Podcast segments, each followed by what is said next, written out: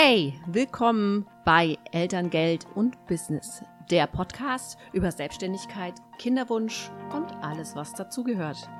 Mein Name ist Stefanie Lenis und ich freue mich sehr, dass ihr euren Weg zu mir gefunden habt.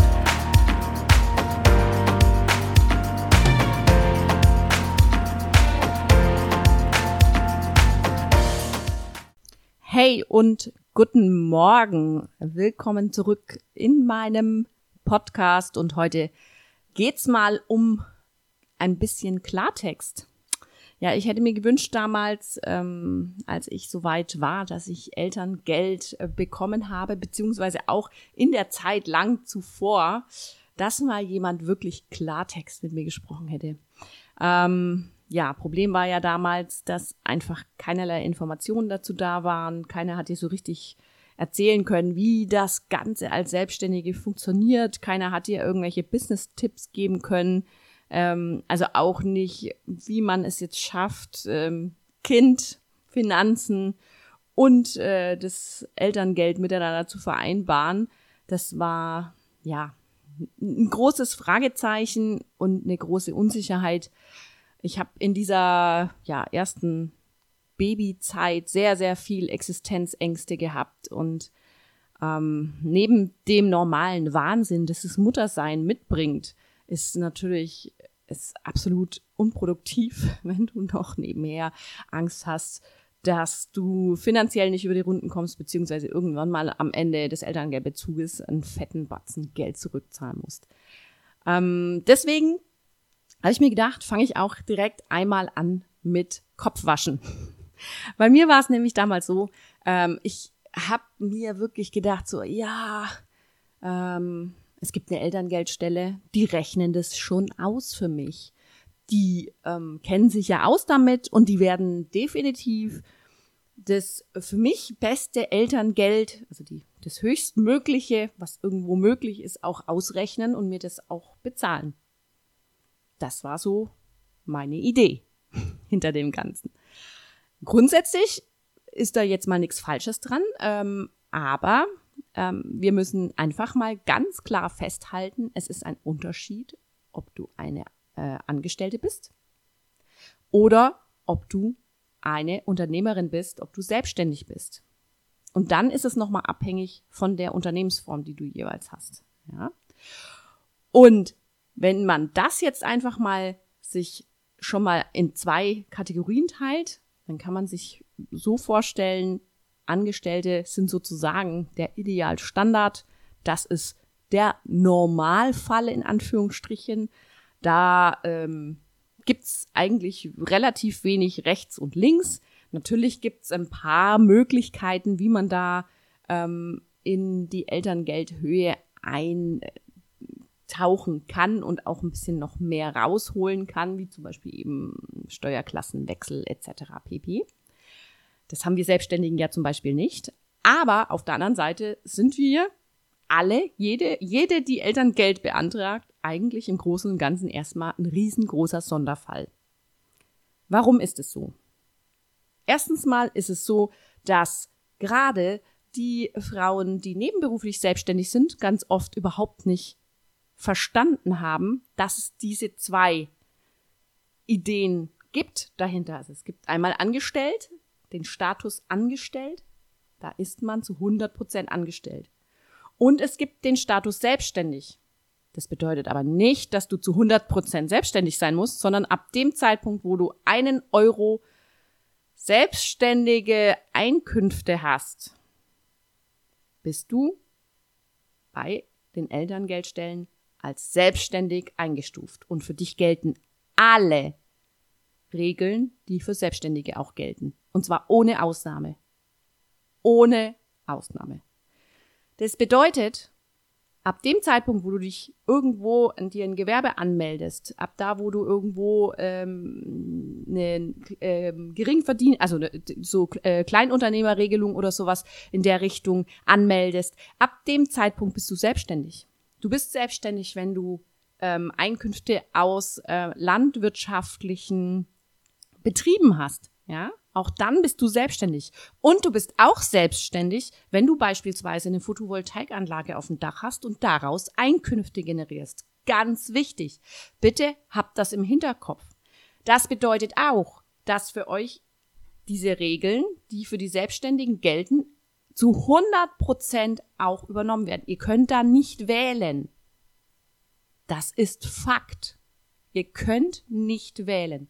Gerade beim Bemessungszeitraum gab es eine Zeit, ähm, wo man noch den Bemessungszeitraum dann wählen konnte. Das ist nicht mehr so. Ich habe jetzt gerade in der Community sehr viele Frauen gehabt, die ähm, ein, ein sehr, sehr ähm, ja, krasses Erwachen bekommen haben, weil sie dann bemerkt haben, ja, äh, ich habe ja aber nur ein paar Euro mit meiner Selbstständigkeit gemacht. Wieso wird denn jetzt mein Bemessungszeitraum verschoben? Ich habe ja vor einem Jahr noch gar nicht gearbeitet. Das ist ja vollkommen, jetzt kriege ich ja gar kein Elterngeld mehr oder nur den, den Sockelbetrag. Ja, das ist so. Also, Fakt ist, das ist so. Ab dem Zeitpunkt, wo ihr irgendwo eine Selbstständigkeit angemeldet habt, egal wie viele damit verdient, auch negative ähm, Negativgewinne sozusagen, also wenn ihr Verlust macht mit dem Ganzen, ist eine Selbstständigkeit und zwar zu 100 Prozent. So, das ist das Erste. Das war gar nicht mein Problem, aber diesen Klartext wollte ich euch definitiv schon mal mitgeben. Bei mir war es so, ich habe seit ich mich selbstständig gemacht habe, immer zu 100 Prozent selbstständig gearbeitet. Deswegen wusste ich ganz genau, okay, das und das sind, äh, ist, äh, gilt für mich. Ja. Aber diese Sache, dass du natürlich nicht davon ausgehen kannst, dass eine Elterngeldstelle dir die bestmögliche Variante ausrechnet, das habe ich nicht gewusst. Warum machen die das nicht? Das ist ja keine keine böse Absicht oder sowas. Ne? Aber ähm, man muss immer dazu sagen, dass bei Selbstständigen führen mehrere Wege zum Ziel. Du hast mehr Möglichkeiten, in das Elterngeld einzugreifen. Und je nachdem, welche Strategie du fährst, musst du als Unternehmerin der Elterngeldstelle melden oder im Antrag einfach äh, schreiben, beantragen was du möchtest. Und dann, dann machen die das.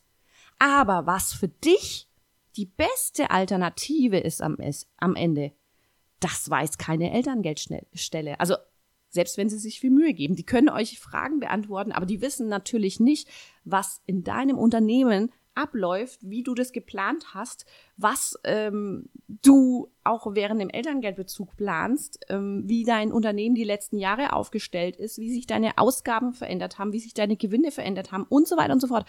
Das wissen die nicht. Das ist die Erkenntnis Nummer zwei. Erkenntnis Nummer drei ist die Sache mit dem vorläufigen Bescheid, den ihr bekommt. So, nochmal Ihr bekommt einen vorläufigen Bescheid. Was bedeutet es? Das bedeutet, dass alles, was ihr ausgerechnet bekommt im Vorfeld, also ihr macht euch Gedanken dazu, welche Strategie habt ihr, ihr habt da auch den vollen Überblick über eure Zahlen, dann gebt ihr das Ganze nach bestem Wissen und Gewissen in dem Elterngeldantrag ein reicht es bei der Elterngeldstelle ein und dann bekommt ihr einen vorläufigen Bescheid. Aufgrund dieses vorläufigen Bescheides habt ihr eine Elterngeldhöhe, die euch ausbezahlt wird. Was bedeutet jetzt aber vorläufig? Vorläufig bedeutet, dass ihr in dem Moment Geld bekommt, das noch gar nicht eures ist. Das ist Fakt. Denn wenn ihr innerhalb des Elterngeldbezuges jetzt weiterhin Geld verdient, wie auch immer das aussieht, passiv, aktiv, wie auch immer, das ist vollkommen egal. Wenn auf eurem Geschäftskonto beziehungsweise auf eurem Konto Geld auftaucht, steuerpflichtig, dann wird das mit dem Elterngeld verrechnet und am Ende des Elterngeldbezuges wird alles zusammen in den Topf geworfen einmal ordentlich durchgemuddelt und dann erst bekommt ihr einen finalen Bescheid, auf dem draufsteht, wie viel Elterngeld ihr wirklich bekommen hättet. Dann steht drauf, was ihr wirklich bekommen habt. Und da gibt's dann eine einfache äh, Rechnung, die dann aussagt, ob ihr zu viel bekommen habt oder zu wenig. Wenn ihr zu viel bekommen habt, heißt es innerhalb von, ich glaube, 14 Tagen zurückbez zurückbezahlen. Und wir reden hier ja jetzt nicht über, ja, Centbeträge, ähm, sondern ähm, das kann ganz schön, ganz schnell auch sehr, sehr wehtun. Und wenn man alles richtig gemacht hat, äh, kommt man vorzugsweise auf Null raus oder hat vielleicht sogar eine Elterngeldnachzahlung. Ja, so schaut es aus.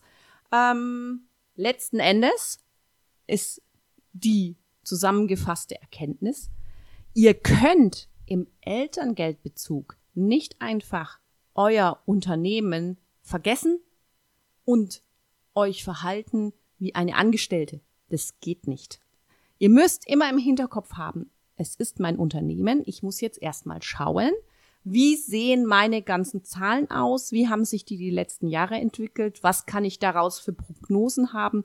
Ihr müsst eine Businessplanung machen für euren Elterngeldbezug. Deswegen, ihr müsst euch da intensiv damit auseinandersetzen im Vorfeld. Und wenn ihr das nicht tut, werdet ihr definitiv die Gefahr laufen, Elterngeld zurückzahlen zu müssen. Einfach, weil das der Mechanismus ist.